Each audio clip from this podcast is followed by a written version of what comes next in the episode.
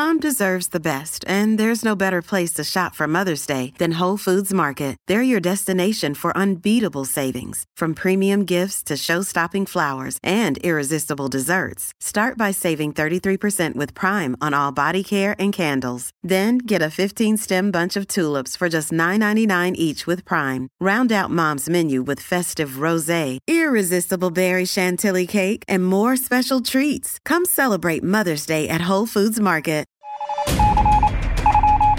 Welcome to our weekly classified Grayman Intelligence audio brief. Over the next few minutes, Wesley from Superesse is going to share with you the most important survival intelligence stories that have occurred over the past week from the Grayman Briefing. This timely and concise reporting will help you to stay sharp and be well ahead of the knowledge curve so that you can be better prepared for what's coming down the road. All right, Wes, take it away.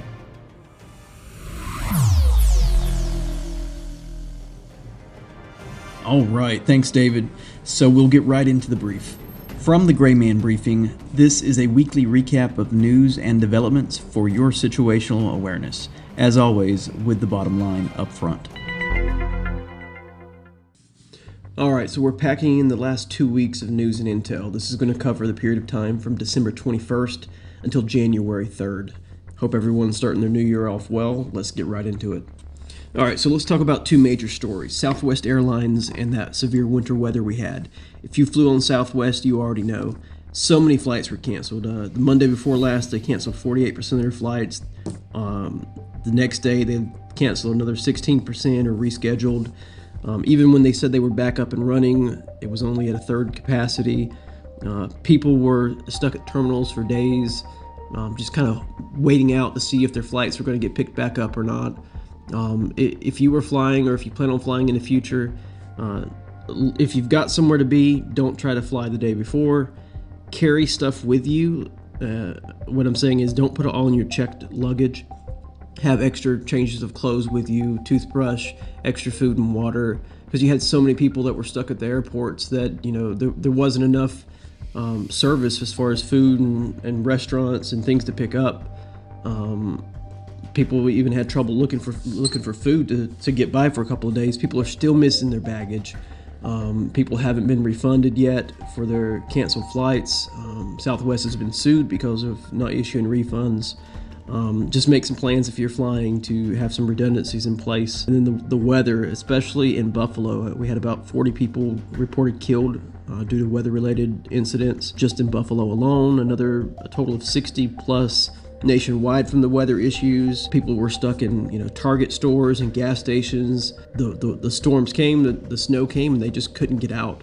Um, doors just covered in snow. So if you can you can look at social media at that time period, and there's so many people just like, "Yep, been here at, at Target for 12 hours now." It, it hit people hard, and of course it it brought about travel bans and stuff we'll talk about later as far as curfews go. But it just kind of goes to tell you keep an eye on the weather, keep an eye on you know travel issues, and and make plans to be able to circumvent and survive issues like that. So we'll, we'll move into infrastructure here. Going forward with the weather-related issues, uh, the week of Christmas we had about 1.7 million people on the East Coast alone that were without power due to winter weather. Um, the Southeast had about 700,000 people without power. New England itself had around 400,000. Um, the South region had about 400,000. The Mid Atlantic had more than 200,000 people without power. Make alternative plans, have alternative plans for staying warm. If that means just a lot of blankets, if it means taking some steps to to have a, a, a wood burning stove, some sort of furnace, pellet burning, something put in your house so you have that alternative means of staying warm. Uh, the grid operator PJM Interconnection LLC they declared a stage two emergency Christmas week for electrical infrastructure spanning their spanning the area of Illinois to New to New Jersey. Um, PJM covers or provides energy for about 65 million people, and some of those people opted into the, the grid emergency response system. So those that opted into it fall under that stage two emergency, and they were requested to reduce their energy consumption. It's basically an, an order since they somehow or another opted into it. So imagine it being that cold and you being ordered to reduce energy. And this was this stage two was declared because if they didn't do it and they weren't able to reduce that load, um, then there would have been even more power outages. And separately in Washington state, uh, Puget Sound Energy and Tacoma Public Utilities, um, they both had electrical st- substations attacked. Um, t- at least two were in Tacoma and one was in Puget. Um, so, in all three attacks, it was only intentional damage that was reported. There wasn't any larcenies or anything else. It was the the attacks were damage based. Vandalism resulted in a loss of, at first, I think of 7,000 sustained, but at one point, uh, more than 14,000 people lost power after those substation attacks. Puget also recently revealed that two of their other substations had been attacked in November. And finally, a little bit later, a fourth attack was, was reported to Puget to one of their substations. And in that event, it was a fire that was set to the units. So the substation attacks are still ongoing. You know, this was right around Christmas time when this went out. So let's move into our supply chain briefing. The Federal Bureau of Investigation released a cybersecurity advisory. Uh, this is also along with the Food and Drug Administration um, and the Office of Criminal Investigations, uh, which is a part of the FDA. It also came out through the USDA. So kind of interesting. You're seeing a cybersecurity advisory come out from these groups. So here's what happened. The advisory warned of recently, uh, this is quote, recently observed incidences of criminal actors using business email compromise, or that's BEC, to steal shipments of food products and ingredients valued at hundreds of thousands of dollars, end quote. So the bulletin advised that $2.1 billion was lost due to similar employee tactics in 2021. Uh, criminal actors are now targeting the food and agricultural industry by spoofing emails and, uh, of course, domain names as well to impersonate employees of legitimate companies to fraudulently order food products. Sugar and powdered milk are apparently the, the main types of food products they're targeting, at least in multiple occasions. It's been sugar and powdered milk, um, but also other food products. Um, so, yeah, so, uh, moving on, let's talk about food and inflation. So, inflation, at least over 2021, is up far more than 7%, but food prices, they've gone up way more than 10%. So, this is outpacing just your standard inflation. Uh, agricultural advocates project an increase in supply chain shortages in 2023, saying, quote, we're going to have an increase in our food prices at the grocery store, end quote. So the USDA said that in quote 2023, all food prices are predicted to increase between 3.5 and 4.5 percent uh, for food at home prices, and their correction for food at home prices they're predicted to increase three to four percent, and for food away from home prices like restaurants and stuff they're going to go up four to five percent. So that's a end quote. Uh, kind of jam that one up for you, but I got all the quotes in there for you. The USDA is also um, estimating that the end of year data for 2022 will show grocery prices with an increase between 11 to 12 percent. So this year food, this year in food price is also increased for about eight different food categories, and it's predicted an increase between 14 to 15 percent for 2022 for poultry, a 49 percent increase for eggs for 2022, and an 8 percent increase uh, for fresh vegetables in 2022 and 19% increase for cooking oils and 13.5% increase for baked goods like bread, muffins, things like that for 2022. So there's a lot at play here for why food prices are going up. I mean, of course, you've had some fertilizer disruptions, some fuel shortages, weather conditions, uh, but really, from what we're seeing, it's it's all about these these interest rates. Uh, the Federal Reserve interest rate has hiked um, a lot in this past year. And why does that matter? The the agriculture industry they take out a lot of loans to help get through certain segments of their uh, their their harvest and their seasonal uh, their seasonal time frames. So last year, so in 2022, they charged or had so many loans that they actually had interest charges of 26.5 billion dollars. So 26 billion in just interest charges thanks in part largely to the Federal Reserve's interest hikes. Um, so that's 26 billion dollars in interest rates in 2022, and that's a 32% increase from 2021. Um, so even if they did take a few more loans and ha- have a little bit more interest, the, the interest hikes themselves have at least affected 20, 27% uh, of that increase in prices that they're going to have to pass on to the customers. And the reserve is expected to keep doing similar hike, hikes like this, or at least it's supposed to not stabilize out for another year and a half. So you're not going to get any sort of relief on food prices for more than a year. So it's a good idea to kind of talk about food readiness. Um, usually we stick to just news and intel, but i will give you a quick rundown of uh, some tips for you. So cycle stored foods into your meals. Rotate in new shelf stable foods to replace what you've eaten. Spend an extra $5 or so every grocery trip um, towards sustainability, like buy an extra can of, uh, of vegetable soup, buy a bag of rice. Um, so I'll give you five quick tips here for food readiness just to kind of be more secure in being able to provide food for you and your family. Uh, so, number one, know the shelf life of foods. Use expiration and sell by dates as part of your organizational plan. Research each item to see how long it will last past that best buy date. So, you like, for instance, white rice will last four years after expiration if it's stored properly. Um, so, know how long it lasts after what they're saying that it, it lasts for um, and write write the throwaway date on the product. So if you forget, you know how long rice may last after it says it's good for, just go ahead and write write the actual date that it should be thrown away on there. So if your rice is supposed to expire in 2026 uh, on January 2026, just go ahead and write January 2030 as when you're supposed to throw it away, for example. Uh, number two, stock what you and your family actually eat. So don't buy a bunch of undesirable foods that you're not you're not going to eat, you know, because odds are, not odds are, especially in our time frame, but I would usually say like you're probably not going to need this food to like survive, like some massive event's not about to happen. But uh, the last thing you want is for nothing to happen, and you've got all this extra food that you were only going to eat if the world ended. Uh, so now you're going to th- toss it away. So buy foods you're actually going to eat. Um, but you can make some adjustments, especially when it when it's about like trying to buy foods that last longer. Like maybe you and your family just don't like beans. Oh, beans store for a while, so maybe stock a couple of beans uh, just because they have such good long uh, storage life. Number three, rotate your food stock into your pantry. This means eat what you stock, buy buy more and replenish it, rotate it out. Number four, know and use various storage methods. So, know about canning, water bathing, pressurizing, pickling, vacuum sealing, freeze drying, dehydrating, store like using storage totes and containers, uh, food grade buckets and mylar bags, how to seal them and how to store.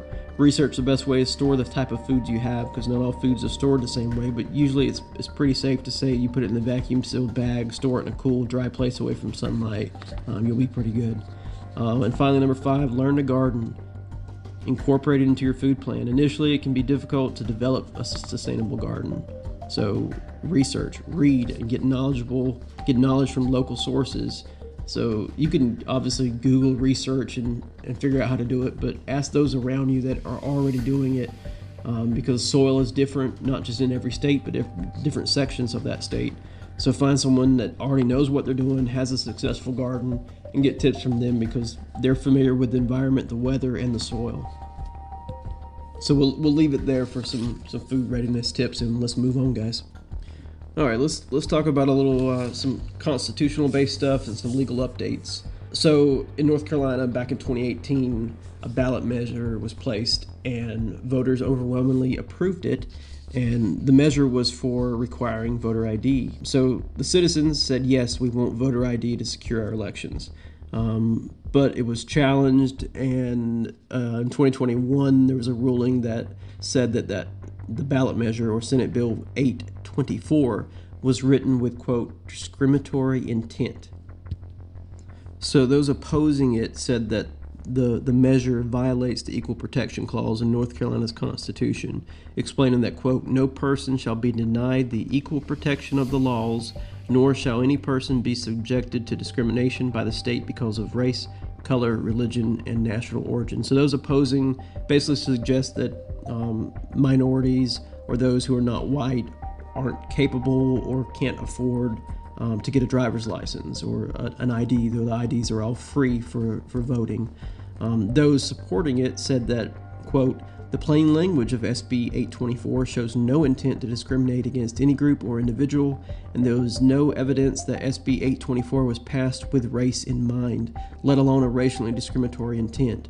The majority relies, as it must, on a misapplication of relevant case law and on its own inferences to reach a contrary. So, the new news here is that the North Carolina Supreme Court upheld that 2021 ruling um, and that was like the last the last more recent attempt to be able to give the voters what they voted for, which would be voter ID requirements. Um, so right now, it doesn't look like NC is going to get a, a, a, voter ID law in place anytime soon. So moving on, uh, we'll touch a little bit on the First and Tenth Amendment on a case here. Um, so the owner of a Virginia area restaurant, I believe it's called Gourmeltz, um, was raided um, in December by the state's ABC or Alcohol Beverage Control Agency.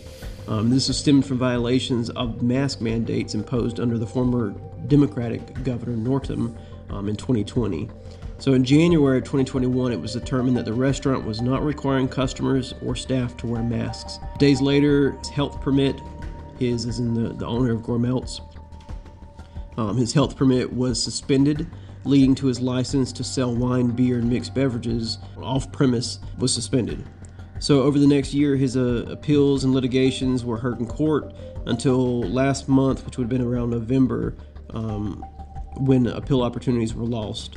He was ordered to pay $10,000 in fines and halt the sales of alcohol. He refused, and a search and seizure was executed on December 2nd, which removed alcohol from his restaurant. Um, two days later, the governor, the new governor, not so new now, but the Republican governor, who, governor who took over from Northam, he said that he is, quote, taking action going forward to end COVID era draconian overreach, end quote, that occurred under the former Democratic governor. Youngkin then issued Executive Order 23, which is executive review of COVID 19 penalties um, in order to, quote, review the disciplinary actions taken against private individuals and businesses and take corrective action. So, opponents of the Virginia mask mandate, they say that it violates the U.S. Constitution and it also illegally interpreted the, quote, spending clause and commerce clause. Uh, they further claim that the influence by federal authorities over state operations, um, that basically pressure state agencies and then indirectly private businesses to comply with federal guidance um, violates the 10th Amendment. Furthermore, violations of the First Amendment and the Free Exercise Clause are also cited as opposition against these mask mandates and their enforcement um, as referenced in the government um, interfering in this uh, restaurant, the Gourmeltz restaurant, where you know he didn't make people wear masks. He got raided, had his alcohol stolen from his store. Um, if you want to use the word stolen, taken from his store for failure to comply.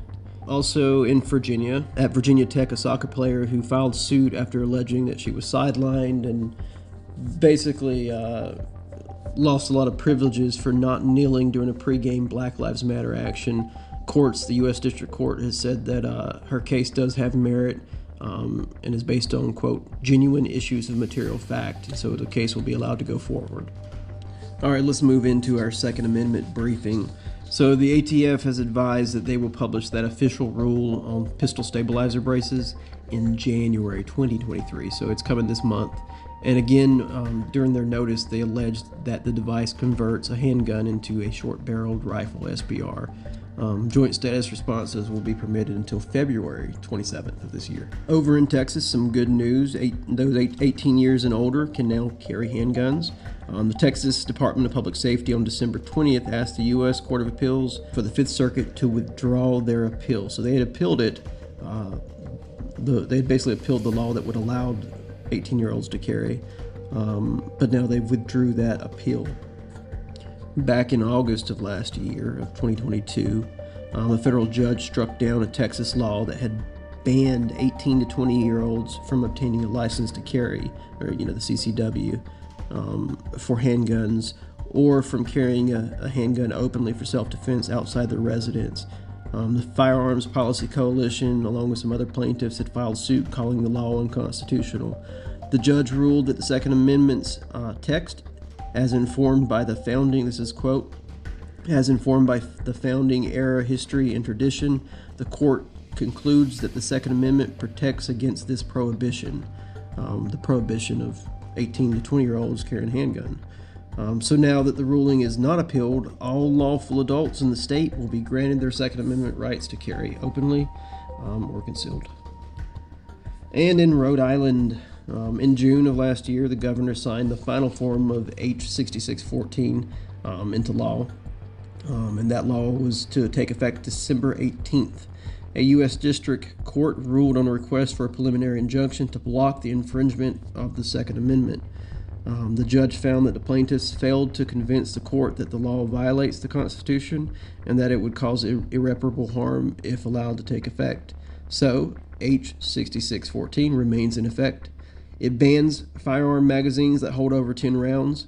It does not include a grandfather clause and provides otherwise lawful citizens only 180 days to surrender their 10 plus round magazines um, or become a felon or sell them. They, they can either surrender them or they can sell them to an FFL or citizen out of state. Citizens who do not surrender their magazine will be charged and, if convicted, shall be punished for up to five years of imprison- imprisonment and a fine to $5,000. The bill also includes language that raises the legal age to purchase a firearm or ammunition in Rhode Island from 18 to 21, um, with exceptions, of course, for police, military, things like that. Um, the law also further def- changes the definition of a rifle and a shotgun, and it prohibits it prohibits the open carry of any loaded rifle or shotgun in public. So Rhode Island will become the uh, 11th state or district to restrict the capacity of magazines. The other ones, if you're following along here, is California, Colorado, Connecticut, DC, and then I think Hawaii, Maryland, New Jersey.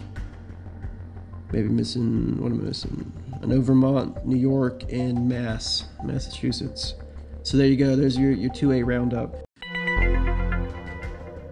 All right, so let's move into our national security and our crime briefing.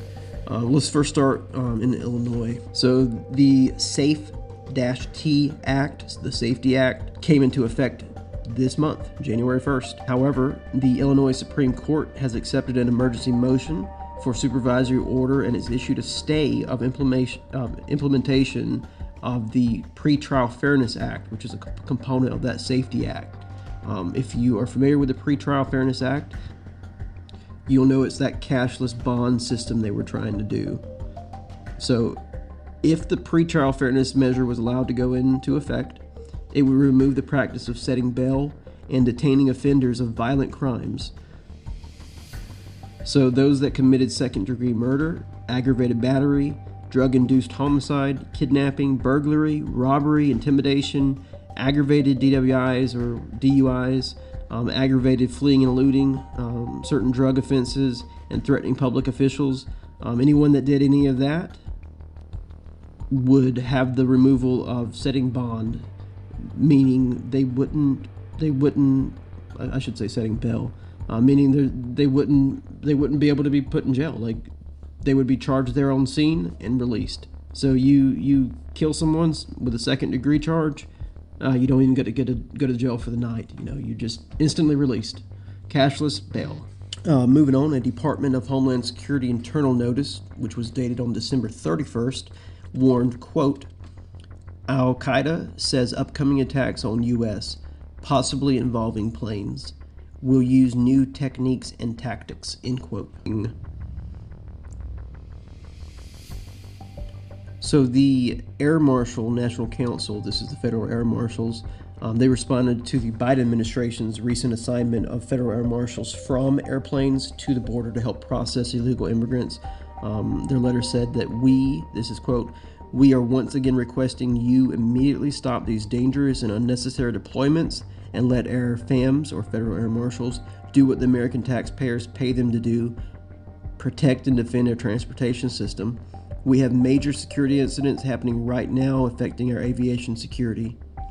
So there, has been an uptick in uh, um, radical Islamic terrorism um, since that botched withdrawal in Afghanistan. Um, security analysts warned at the time, quote, having an entire country um, operate as a safe haven will give Al Qaeda more physical space and more breathing space to reconstitute and go back to planning major events. So I think the U.S. withdrawal itself is a large part of that threat. So, uh, just just a fair warning: this DHS advisory is based on unconfirmed insider sources, which have not been independently verified by us here at the GBC. We've got this intel from Judicial Watch, um, so just keep an eye on it as far as the, the actual warning about uh, upcoming attacks via planes or involving planes.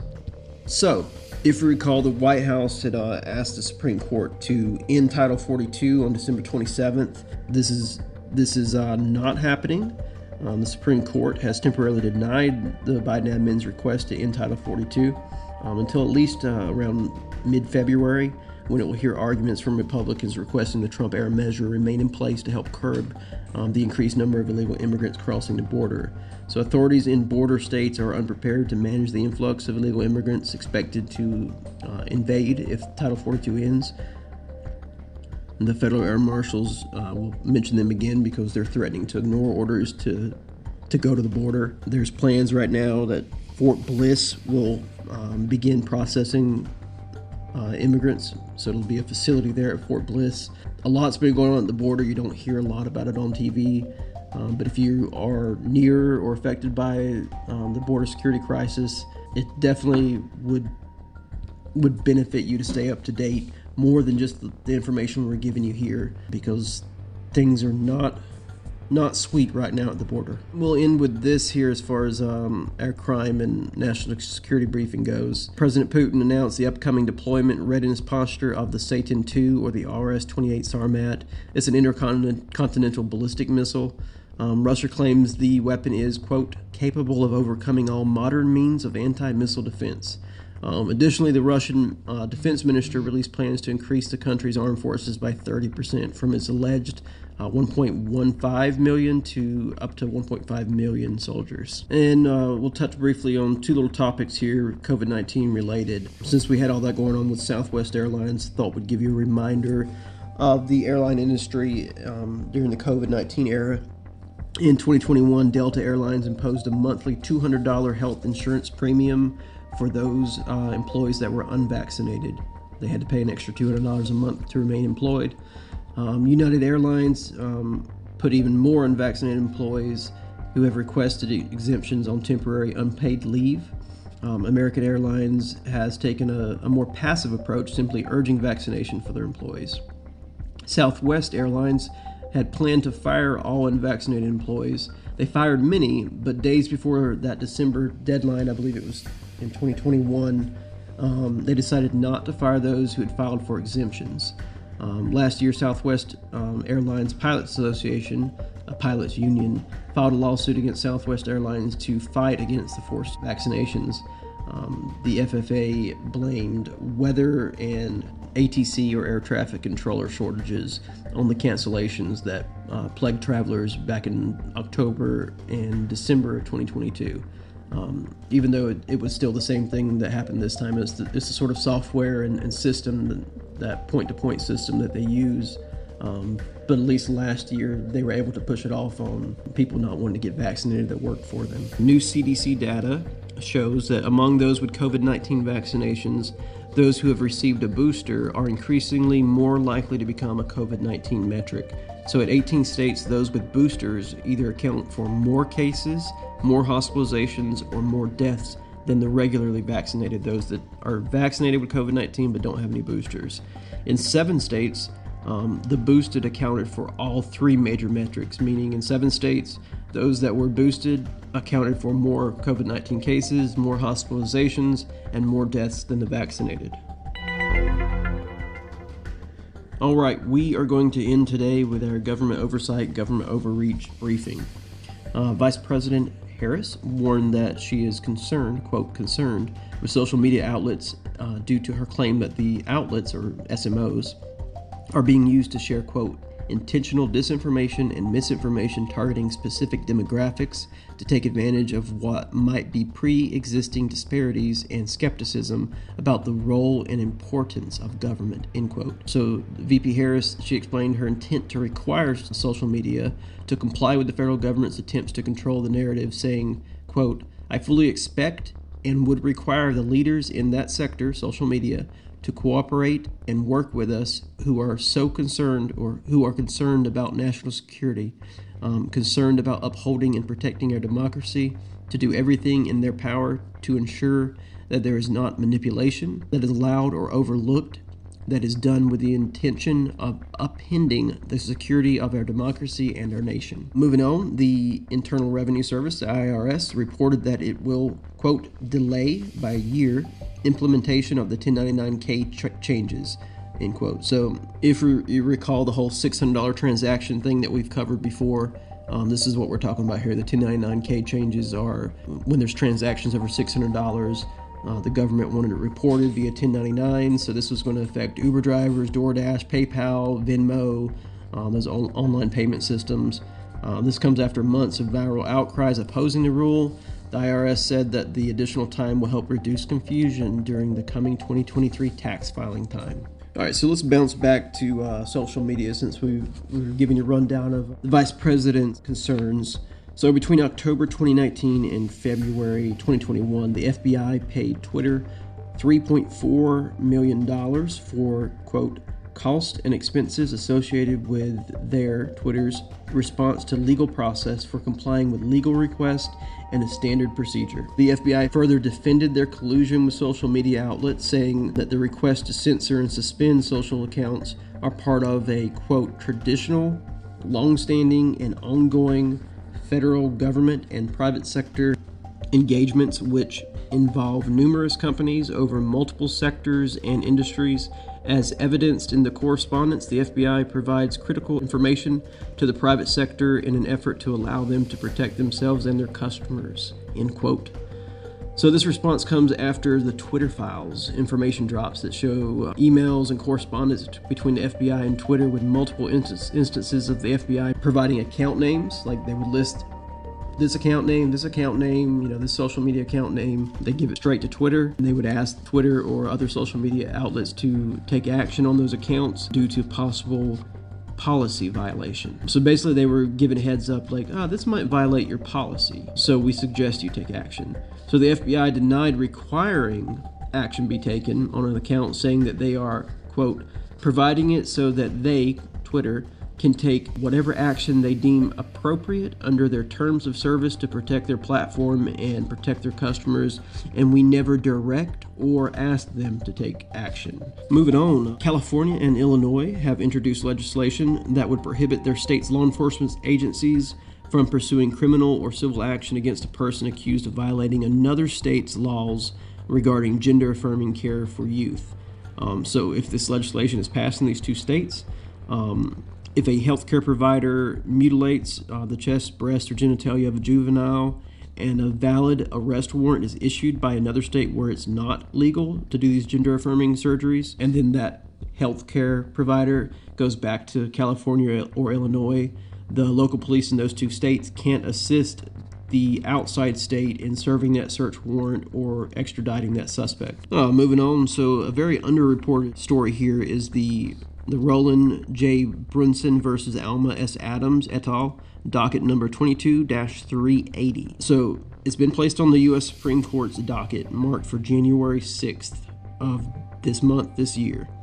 The civil suit lists defendants as Vice President Pence, Vice President Harris, President Biden, and about 385 members of Congress, alleging that they violated their oath of office by voting against a proposition Basically, it's saying that these individuals did not want to investigate the 2020 election fraud claims. So it's not that that they're upset with the outcome of the election. They're upset that um, the people requested investigations and audits and things, uh, but these government officials denied that investigation.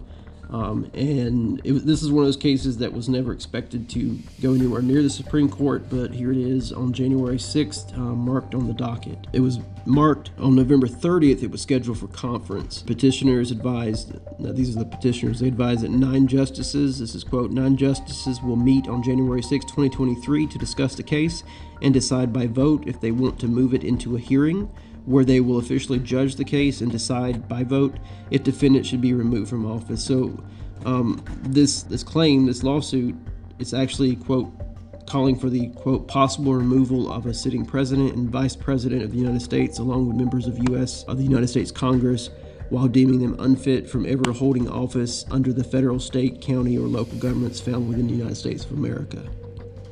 So we'll see where this goes. I wouldn't expect it to go very far, but at least it's it's a, a pretty major challenge that's made it um, to the docket on the Supreme Court. All right, let's talk about curfews. So the the enactment of curfews across the nation is becoming more commonplace. Gun violence, crime, national disaster.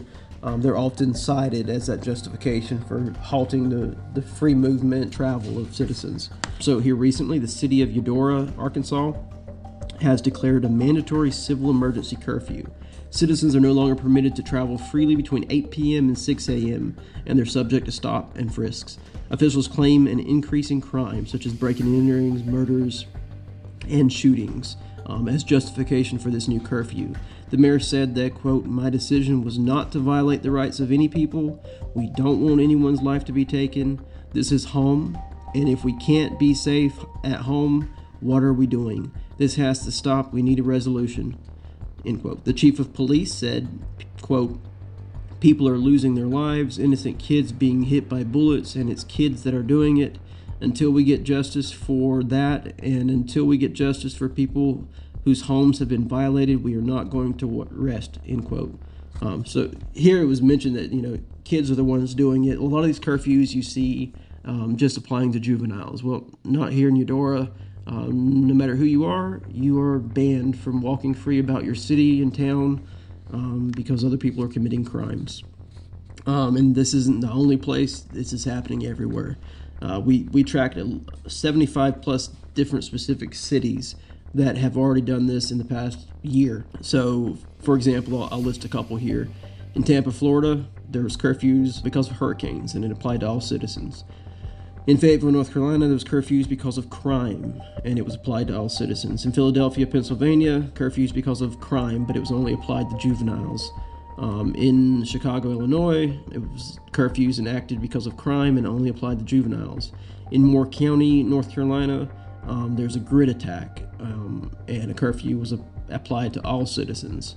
In Charlotte, North Carolina, um, hurricane related um, and it was applied to all citizens. In Louisville, it was because of gun violence, and the curfew applied to all citizens. In Blakely, G- uh, Georgia, it was again cited because of gun violence and applied to all citizens. All citizens were banned from moving freely at certain times at night. In Prince George County, it was curfew was applied because of crime, but only to juveniles. In Miami Beach, Florida, um, nothing had happened, but they anticipated crime due to spring break, so they applied a curfew in advance, and it was applied to all citizens.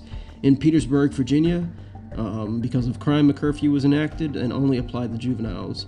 In Brookhaven, Mississippi, a curfew was applied because of crime, but only to juveniles. So a lot of these cases, it's only juveniles. Many of the places, it's just everybody. The courts generally have subjected curfews to strict scrutiny, but they seemingly always allow them to be enacted and upheld if they're narrowly tailored to serve as a compelling government interest, um, or and or if there's an exception for First Amendment, Amendment protected protected activity. So if there's protest planned, then that gets an exemption from the, the curfew, basically. So historically, the courts permit curfews. They permit these curfews that halt citizens' movement of free travel. Curfews inherently punish others for actions of a few or anticipates crime or citizens' behavior. So, yeah, curfews are happening more and more. We briefly touched on the travel ban in Buffalo. Now you've got climate lockdowns well underway. Um, you can look up Oxfordshire, UK. Probably the best thing to read on Oxfordshire, UK is the uh, all the fact checkers calling it fake. Just just read what they say about it, and you make your decision. Um, but between curfews and travel bans and climate lockdowns and other mandates, government oversight is important, and that's why we try to at least touch on it here. I wanted to end with two final notes going back towards the, su- the supply chain brief. I didn't mention it there, so I'll tell you now antibiotics, antivirals, um, pediatric cold and flu medications, things like uh, children's Tylenol, Tamiflu, um, they remain in short supply across the nation. It's not because like there's they're not being made as fast as they used to be. It's just the demand has gone up for it. So either people are getting them when they don't need it, or something happened in the past couple years that caused more people to get sick and more people are needing it. And finally, finally, the Egg Industry Center, the U.S. Egg Cost and Production Price Report, um, that was released in 2022 near the end of the year.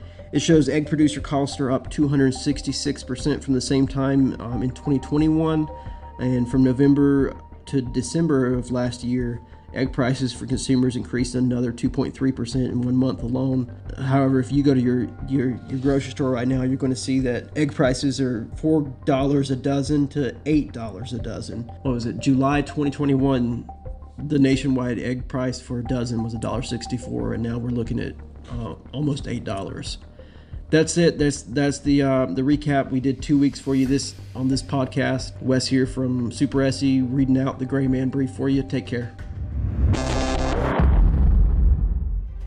So before we head out of here, let us know what you think of these briefs by emailing us at help at ultimatesurvivaltips.com or you can contact us through our website and the home base for this podcast, ultimatesurvivaltips.com. If you'd like to be even further ahead of the preparedness curve and get daily briefs from Wes delivered privately to you, Wes is giving Survival Show podcast subscribers $1 off the normal monthly subscription cost of $5. So for only $4 a month, you can get daily intelligence briefings from Wes when you go over to graymanbriefing.com and enter code GBCUST at checkout. All right, that's about it. Thanks for joining us today. Until next time, keep it simple, be positive, and stay sharp.